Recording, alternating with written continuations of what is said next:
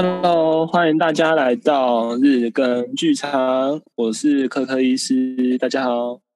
Hello，欢迎可可医师，大家好，我是雨辰。Hello，我是今天的常驻主持人子毅。上一集呢，有聊到一些关于中医的一些迷思，然后其中又有讲到刚刚开始接触中医的时候，因为跟国高中一路上接收到的教育有很多的不同，所以呢也会有一点错愕，就是在接收上会有点不了解这个系统到底是怎么运行的。然后据我所知，尤其是蛮多台湾人也不太相信中医，对中医是抱存怀疑。我就会想说，那中医师会不会也有接受过这些比较没有礼貌的质疑的经验？我觉得这个问题非常好，就是。因因为台湾从日治时期以来，就是从呃西医的系统，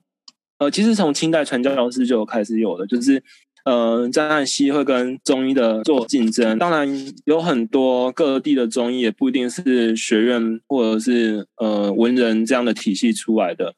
呃比较早期的台湾，像我阿嬷那个时候，我阿嬷现在八十几岁，那时候地方的中医可能就是会开草药的人这样子。然后跟西医这样子有一个系统性出来的，当然会有一个竞争状态。那像我去年才毕业嘛，然后在塑胶大学这样子念书，呃，双主修的状况下会接触到很多医学系的东西。那那时候我们就会想说，哎，为什么平平是肝这个东西？那他们的 liver 讲的，呃的的状况，生理状况怎么跟我们中医讲的肝会不太一样？然后就有些人会说，哦，那个是因为，呃，西的 liver，然后因为解剖的位置的相关，或是紫色的东西类似，所以用了肝这个中文这里面这个古老字去翻译。那想当然，在两个不同的知识系统上面会有的不同的状况，就会有很多医学系，或者是可能在实习的时候会遇到一些老师就会说，哦。啊，就是吃中药就会伤身体，所以希望你们都不要吃。然后有些老师是会比较友善的啦，就是有可能会看，呃，跟我们的中医的老师有合作过，然后知道那个疗效或是怎样彼此配合，就会觉得嗯，就还蛮 OK 的。然后就我这样子双主修出身的人而言，会变成说我脑子里面会有两套医学的呃治疗诊断跟知识体系的系统，就是我要切换这边，然后我我。要瞬间又要切换成 B 模式这样子，对，蛮好玩的。我觉得刚刚玉友提到的，就是他有小点问题，就是玉友提到第一点说吃中药伤身体这件事情。英国药学系毕业的嘛，也是会接触到一些，觉得吃中药伤身体这件事情，我觉得比较可能是说很多的中药都会有农药的残留，这件事情确实有可能会伤身体。哦然后，但是没办法，真正比如你说有机的中药怎样定义有机？嗯、然后可能只是验不出来那些呃那些化学物质这样子，对。嗯、然后所以可能在台湾的话，对于呃中药的农药残留那些，就是需要做一些把关。嗯、我个人是这样子觉得。嗯、然后所以呃，对于不相信中医这件事情，呃，我个人是真的比较喜欢西医，可能比较立。快速就可以见效，但是我还是觉得有一些事情是中医还可以解决的一些事情，比如说，我真的超喜欢针灸，我觉得针灸真的很舒服，所以我常常会去找中医师针灸。还有就是我们老师也说，就是中医它没有实证 EBM 啊，可是它是两千这样子中华文化两千多来这样子，无数个人去试验过，所以它其实是最多人去试验过来的结果，所以它还是有。它的可信度的这样，我我觉得可以跟我们台中药学系出身的芷逸来讨论这样的问题。可是因为我们中药学也有就是北医药出身的，就是教授老师这样子。那就我目前所知的话，塑胶系统中药局在就是中药的管控跟检核上面，其实大概花三分之一多的成本在这上面吧。就是我们要有确定。进跟药厂确定进货的机缘，就是那个我们要他进货的不是说因因为很很常会有出现很多种草药名称都叫同一个名字的状况，所以我们会要求去做基因定序，说那就是我们要的那个物种，就是我们要的那棵植物这样。当然还有很多重金属残留，那都是目前可以验的。对，然后另外的话就是中药吃中药会不会伤身体？那有句俗话叫做“是药三分毒”，就是连西药吃西药其实都会伤身体，这件事情是一定的。就像是说，举个简单的好了，就像避孕药这个东西，呃，是现代社会一个很重要的发明，这样子让很多女生面临不会，就是不用再面临那种，呃。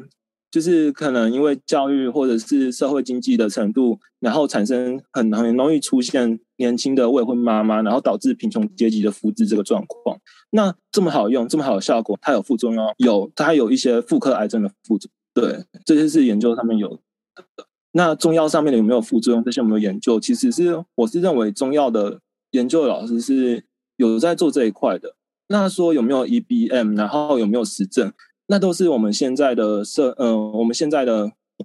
医学所强调的要正视的东西。那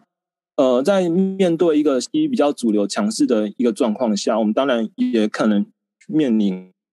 说，我们当然临床可以完全置之不顾啦，因为我们就觉得哦，我们就做我们有效的东西就好。可是另外学术理论一点，我们当然要回应说，哎，我们可不可以用他们认为这样子可以确定疗效，跟或是这或是那个。呃，研究方法来证明我们这样的，来证明我们自己这样子，也是一个回应的方式啦。然后再来的话，药上面有很多问题，就是像是机缘的不确定，就是呃，可能叫可能不同物种，可是它长得差不多，然后它又是同属的那样的一种植物，所以在药用上面可能以前会混用。可是有些药物会比较说，像是带有比较多肝毒性的东西，然后它在煮汤的时候、熬汤的时候浓度就会比较高，然后有些人就会在误服的状况下，就是台湾之前的肝病有一有一阵子是有有类似发生这样的情形，所以就就西医端来说，如果我是西医看诊医师的话，我如果我在不确定任何资讯的状况下，当然会跟病患说，你先都不要吃，这是一个很简单的方法。对，就是一个很简单控制病患他在吃这种东西的一个方法。对啊，可是另外一个方面就是，如果我有中西医双主修的底子，是不是也要做一个桥梁衔接的一个状况？可以在我的临床的负责任的范围说，嗯，我可以查到说，哦，这个交互作用还好。那这样的吃下去的状况，对于呃病患的，就是那个毒性跟它的疗效效果相比起来，好像。就还 OK 可以接受，那我们可以继续吃，这都是可以经由就是理性思考的结果，而不是只是信仰说哦，中医就是一定好，一定经过很多时代的演进，所以它就是 OK 的。这是我觉得这是有点太过于，嗯、有点像是信仰跟相信的事情。有这样的相信是一件好事，可是能不能经得起理性跟事实的验证，又是第二件事情，对啊。刚刚讲的中医的药，好像都比较偏面对一个疾病，或者是呃受伤，或者是身体不适不适的时候。但其实我听到蛮多人使用中药，都是为了想要怕长不高，或者是甚至有些是为了瘦身。对于为了长高或瘦身这一种，就是不是因为疾病的需求，你怎么看呢？啊？因为长高或是想要瘦身嘛，那。刚开始的面对这样的患者的时候，长高这件事情其实比较好说，就是像基本的儿科训练，西医也是，就是会去看说，那他目前的年纪，然后他目前这样年纪的族群，大概的身高跟体重的分布是多少，然后身体就是各个生理层面啊，像是脑部、智力的功能，各个等等，就是大概发展到会到怎样的水准，那。这个人跟这群我们平常一般比较正常的这个族群相比于之下，他是不是身高比较矮，或是比较高，体重是不是一直上不来？然后我们再去用我们中医的诊断的方法去寻找可能的系统上面的问题，会不会是脾胃不太好？那脾胃不太好，会不会是呃消化上面的问题啦？还是说消化？可以，可是转化成整个身体的精微物质也会有点问题等等，或者是说，哦，他生活的状况是水湿太严重，所以会影响到他消化的问题，而不是他消化本来有问题，而是而我们要去利水除湿之类种种的，就是很多思考的方面。那如果是西医的话，会比较简单一些些，就去查各个的荷尔蒙的状况，然后说，诶，他这样的状况，我们适不适合打生长激素？然后他有没有其他的呃遗传性疾病嘛？这些，我是觉得这两套系统对我来说并没有太矛盾的地方，因为我们看的都是同一个人这样子，我们都是在观察人体。你说减肥吗？当然说，嗯、呃。比如减肥有很多种方式啊，像是提高代谢率就是一个方式。那我们中药可不可以让一个人的代谢率提高？当然也可以，可是这也会影响到说，诶，他的心跳或是整个体温会不会让他的身体受不了？或者是他这个人太胖，是因为身体的代谢不太好，所以身上的废物没办法排出去。那是哪方面沉积这些废物？我们可以怎么排出？可是这边比较讲的是内科方面的，如果是。动手做像是针灸啦，这个是不太一样的系统，因为针灸会讲究气血啦，或者是局部的调整。对，那就是就是这其实是一个蛮大的一个范围。像是呃减肥在西医也有吃药啊，呃也可以就是说胃切除手术啦，限制饮食，然后或者是说抽脂，就是我们对人体有很多很多种不同的审视跟检查方式。然后依据这些方式带给我们的结论，我们可以去做，看说我们有什么治疗方法可以导致出一个呃可以接受，然后对病患对或是对于我们求助的人不会太大伤害的结果，对啊，然后永远都要记住，就是说，我觉得这是对我一个新手医师呃很困难的一件事情，就是每做一件处置跟判断，都要想说我这样做会不会。伤害到对方，呃，do no harm 是我们一个很重要的一个议题，对啊。美容一直都是我觉得看起来一个很大的商机，因为很常去一些中医的小诊所，就会充斥着各种什么减肥针啊，或者是减肥疗程啊、减肥药啊，都超级无敌贵的，就是可能吃一个礼拜的药量，然后就几千块钱这样子。然后，然后，嗯，再加上我看了很多的戏连续剧，包括呃 Doctor X，就是那些戏里面的。医生都对用医疗手段来呃解决对外貌上的焦虑感到不屑，所以我就会想说，是不是医生会觉得就是呃不应该拿这些医疗的手段来做这些事情之类的？嗯，我觉得可以分一两个层面来看，第一个是呃。就提到说，我们对自己的容貌的接受跟焦虑度，那这部分比较像是心理上面要去谈话跟理解，要去或者是说没有一些根本的纠结要去释放的问题，这是一个思考的想法。搞不好经过这些东西，或是说我们一些身心灵的一个呃，像是正念啊，或是冥想，whatever，让我们可以更接受自己的身体。那这时候健康会不会出现？好像会啊。那第二个是。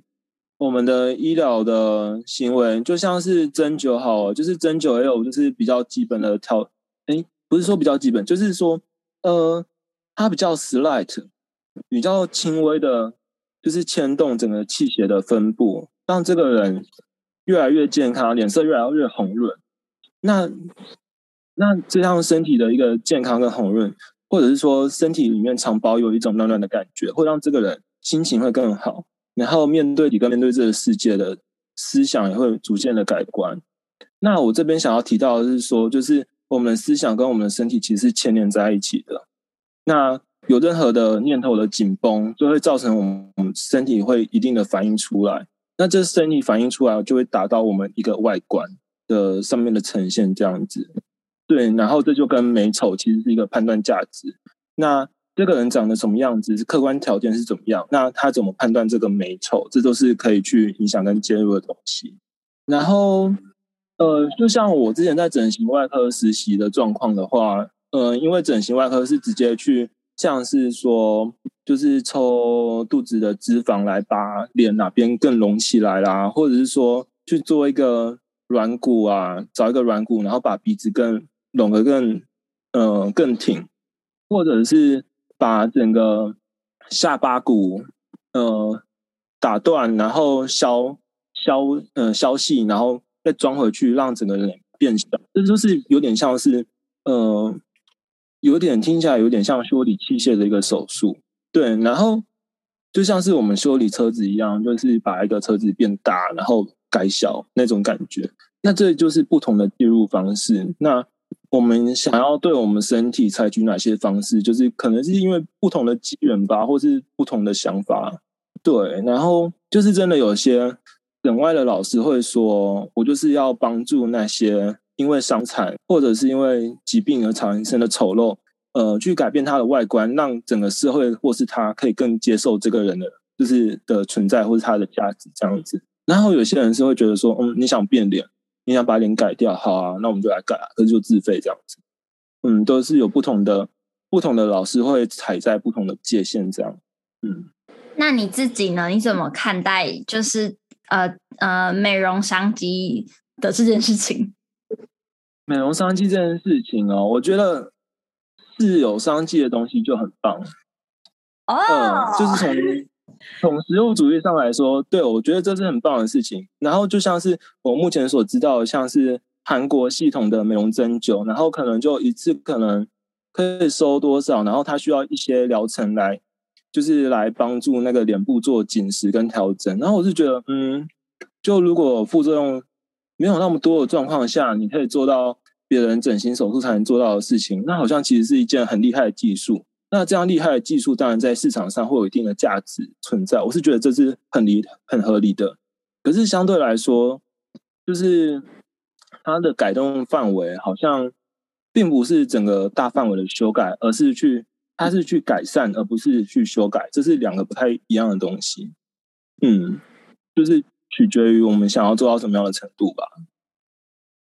然后我的话，我目前因为是在。做西医上面的训练了，所以我对于病理真的有生病的这件事情才会比较在意，然后不会影响到这个人的生命真相的事情，就是心跳、血压、呼吸不会影响，然后嗯，他不会攻击别人，他不会把自己干掉，这个状况下我就会有点不不太在乎。这只是因为我训练上目前的焦点不是在那边，对吧？如果你现在问我这样的问题的话，我会说，嗯、呃。我会对这个人这样，我会先去谈说为什么他对于自己的外观会有这样的想法吧。我会想要认识这件事情，可是我的临床实务允许我这样去做嘛？就是允许我这样去做，我认为应该这样这么做是一个比较好的事情。我不太确定，对啊。哦。了解，我有点想跳一个话题问，就是呃，我呃那天意外看，就是有看到你分享了去巴塞隆纳的事的照片，然后呢，我看到了一个影片，很有趣，就是一个看起来像是彩虹游行的影片，是吗？哦，是是。嗯，是因为呃，就是我之前在美国的时候有去过彩虹大道，嗯、然后我就觉得对这个文化非常的感兴趣。嗯、然后因为我没有去过西班牙，所以想要听听看那个现场的状况是什么。哦、呃，我觉得蛮好玩的，因为因为我在大一开始就是嗯、呃，我参加一联会，然后因为我的呃政治倾向吧。然后还有医联会，就是有在于推动说，就是同志友善，或者是说，呃，各种多元性别的友善这方面的社会运动。那之所以会这么做，是因为医师誓词就对我们说，我们不能因为性倾向的不同来去，就是觉，嗯、就是影响到我们的医疗判断。然后，其实我们的医学研究也就是发现说，其实性倾向的不同，并它它并不是一种病理状态。所以我们没有任何的，呃，就是权利可以去硬生生的改变，或是禁止别人不能这样做。那那所以，我那时候就开始就是参加一些同志大游行的，就在因为在台北还蛮近的，然后就蛮欢乐的。然后同志大游行并不是你是同志才能参加这个游行，它它的宗旨是。Love and peace 这样子，我们可以自在的展现出我们身体，我们骄傲，然后我们骄傲的身体，然后我们是这样的性倾向，然后就 whatever 啊，我们就是为了呃，就是生活上面的情感，然后幸福，要一起迈进跟努力的一群人，所以这这有什么好你我之分吗？就是比较我我觉得我体验比较像是这样。然后那时候因为交换到了西班牙，然后就刚好看到说哦，哇，他们的同志大游行刚好在就是呃我我放假的那一两天可以过去看，然后我就冲过去看，然后就一起参加，然后嗯、整体的上来，因为西班牙的呃因为巴塞隆纳的街道非常宽敞。它的一个主干道可能就是我们台湾的六线道那么大这样子，除了六线道之外，旁边还有很大的区域，就是两旁可以有呃餐厅做出来的一个呃就是露天咖啡厅的台这样子，所以然后而且他们游行队伍会有很强烈很强烈的那种像是打击乐啦，或是超大型的货柜车，然后上面站满俊男或是美女这样子，然后就是很拉丁风的那种就是快乐跟热情在。就是表演，那我觉得这就就蛮棒的，就算是一个呃蛮有趣的一个异国体验这样子。嗯，我是觉得就是嗯呃拉丁风就像是呃就像大家常听到的《Despacito》那首歌吧，或是一些拉丁美洲的歌，就是西班牙会就是那样的嗨跟就是那样的呃友善，然后热情，然后这是在他们当地就是呃。同志大游行已经不是一件，呃，像台湾是我们要抗争，呃，性呃多元性别的社会地位这件事情，他们是在纪念或是 remember 说我们有多元性别的存在，然后我们要去 celebrate 这件事情，对啊，他们不是一件抗争运动，我觉得，我觉得是像是像一件庆典的事情，好快乐，就觉得嗯。很酷，超快乐的，对啊。哎、欸，我好好奇哦，因为我身边，因为毕竟我是戏剧系毕业的嘛，然后身边大多数的男生都是同志比较多，嗯、所以就是我很常看到我身边的朋友们在同志游行，嗯、然后呃，就是但我因为好懒，我觉得走在路上好累哦，没有实际去参与过，嗯、所以我其实很好奇的是，台湾的同志游行跟巴塞隆纳的同志游行最大的差别是什么？OK，我想是因为时间上的关系啦。就是我在台湾参加同志游行，甚至说有些像他们，就是像嗯，是是同婚的什么联盟吗？我忘记那个名称，因为就是我现在临床有点久，所以我忘记了。就是我参加的那段社会集会的时间是在呃我们的呃宪法法庭做出。就是，呃，同志婚姻合法化这件事情之前，所以以前的，呃，以前的状况比较像是说，我们要展现出我们对于爱情的追求，然后去证明说，其实我们也是一般人，然后去跟社会争取说，我们这样的一般人，为什么你不允许我们存在？为什么你们要打压我？然后为什么像是叶永志这样子，只是性别气质不太一样，他可能还没有展现出同性恋的一个，呃，就是情感历史，他就被霸凌致死这样子。对啊，就是嗯，那个那个时代的呃社会背景是这样子的，然后所以同志游行会有一个诉求在，那跟就是就是跟一个节庆有点不太一样，当然可以是一个非常欢乐的气氛，可是。中间会有一点，我觉得会让人感觉到悲伤。嗯，哦，刚刚有说到去西班牙，你说你是去交换是吗？对对，医院的交换，我到那边交换一个月。那在西班牙的医院的感觉跟台湾有什么不一样？呃，因为我是去那个耶伊达，它是。呃，它是跟巴塞隆纳在同样一个省这样子，它应该说自治自治区，它是卡塔隆尼亚自治区。然后耶伊达的话是它最西边的那个省份的一个都市这样。然后我在那个医院，其实好像也不是医学中心，我觉得整体感觉比较像是我们地区医院的层级啦，就是没有那么忙。就是很多人会说，西班牙的特短印象是他们要睡觉，就是睡午觉，就是什么两点到五点一定不能工作之类。在医院并没有这样的状况，可是他们的确会有相对比较弹性跟轻松的休闲时间，就是嗯，看诊也不会那么紧凑，然后开刀的话，刀与刀之间也不会很急着说哦，我因为今天很多刀，所以我要一次全部开完。他们会有中间休息跟聊天的时间。然后他们有员工餐厅，然后就是因为西班牙人很爱乱聊，你知道见面跟他说欧啦，干嘛什么我忘记了，就是干嘛什么？就你好吗？这是知法文。我有点忘记了，反正就欧啦，然后就可以乱聊这样子，就是西班牙人爱乱聊，然后他们就会有一些休闲的时间。我觉得整体上压力真的比台湾还少一点。嗯，哦，在西班牙有机会爬山吗？哎、欸，有哎、欸，他们山区其实超多的，就是哎、欸，西班牙跟法国的交界是比利牛斯山山脉嘛，然后就它本身其实还有很多区域。啊，我那个时候是沿着呃卡塔诺尼亚的海边走，然后它有一些 Costa，blah blah blah，它是 Costa 就是海岸的意思，然后它有很多段，然后就觉得嗯很很漂亮。哎，说到说到爬山，就是我那时候就是好像看。耶稣还是什么之类的，就是我就之前也跟小雨聊过，就是我们很想要走那个朝圣之路，应该也在西班牙吧。然后这也有跟就是育幼聊到，然后就说搞不好以后我们可以揪一团去。我觉得很棒耶！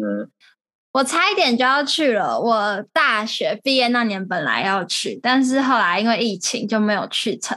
啊，真的是。就是我是跟一个我的高中闺蜜一起，那时候说要一起去，然后因为她西班牙文非常好，然后以前有去过西班牙，就觉得啊有熟人带路应该会没有问题，殊不知超棒的。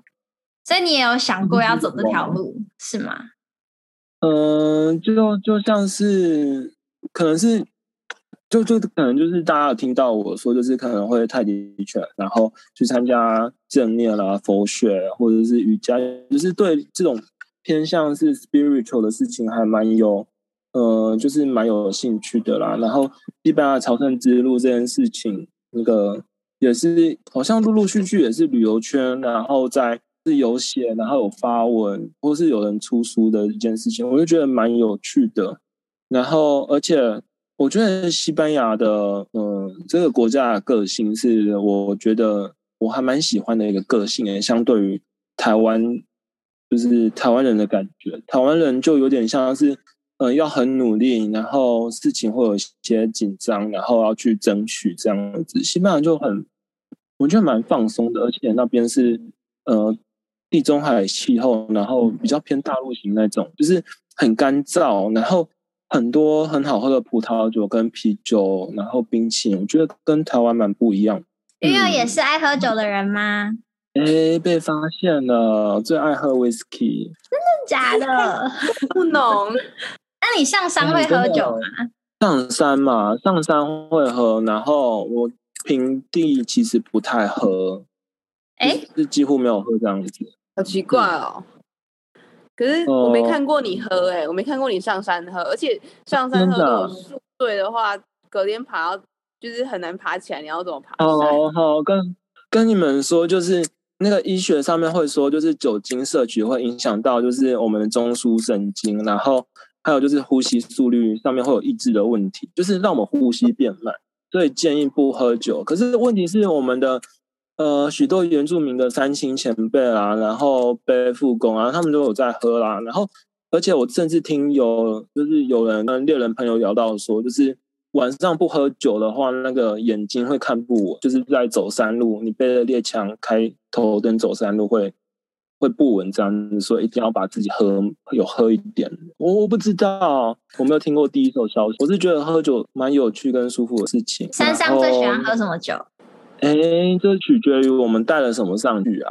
都喝都喝啤酒，然后有些人会带高粱，然后有些人会不小心带 whisky。听起来你都喝纯的，你会喝调酒吗？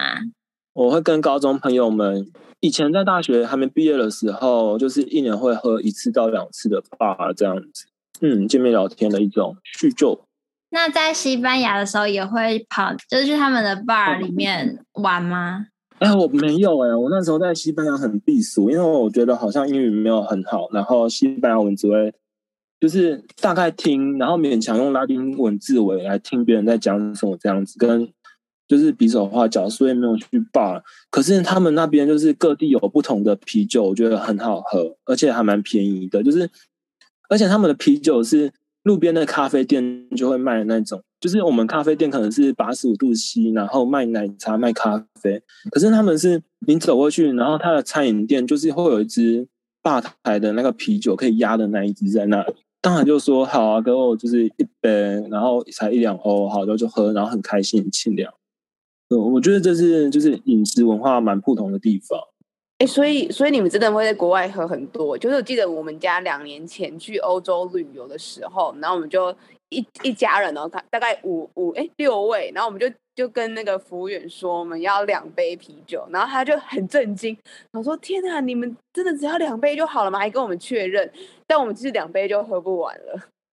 那这两杯太少了吧？哎，你们五六个人怎么可能只叫两杯啦？真的啊，因为就。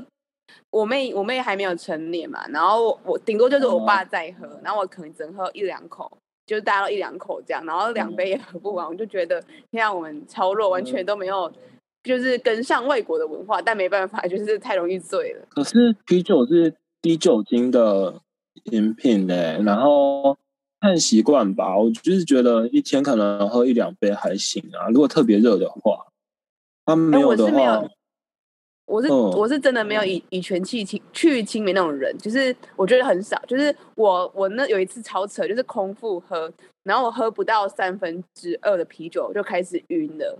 那就是可能要小心啊。我在想，是不是台湾人有还蛮多人的体质本身就不适合喝酒？嗯哦、呃，对，就是呃，可以可以从喝酒之后脸容不容易红这样子来看，嗯、然后那个跟。我们身体里面有一个代谢酒精的一个酵素有关系，然后台湾人其实那个酵素的缺乏或是比较少的状况会比较多这样子。嗯嗯，我都忘记那个名字了。乙醛乙醛去氢酶啊？哦，对啊对啊，谢谢药学系的补充。乙醛去氢酶，好好老口哦。因为没有就乙乙醛，对啊，超超难念的，差不多可以来当我们戏剧系平常在练那个咬字的绕口令了。嗯，可以啊，就是把很多分子生物学的那种很长的单字，然后快速的把它念完，像是去氧核糖核酸，我觉得这就是单版的。去氧核糖核酸，哎，我觉得我蛮成功的。可以。这集好欢乐哦，就在快乐的去氧核糖。我不行了，我失败了。去氧核糖核酸之下，到了我们的尾声。那柯柯医师有没有什么话想要最后对大家说的呢？嗯，我们之前有提到说说八卦的八卦这一本书，然后我觉得这一本书最重要的宗旨就是，我们可以不用把传统的东西看得那么。神奇，或是看的那么鄙视，这样子，就是那个作者在里面写一段话，我觉得非常的受用。就是练得起来的话，就是功夫；练不出来行，那可能是资质没到，老师没教好，或是方法不对。可是还有第四个可能性，就是说那个其实是魔术，或者是一个信仰，就是要小心这件事情，找到正确的方向来验证跟体会了，对吧？哦，就是中医其实并不是那个玄之又玄的东西。为什么我觉得？柯柯好像不小心爆雷，想要爆了我们下一集要讲的内容呢，就让我们期待下一集的好书分享吧。谢谢大家，谢谢大家，拜拜，拜拜。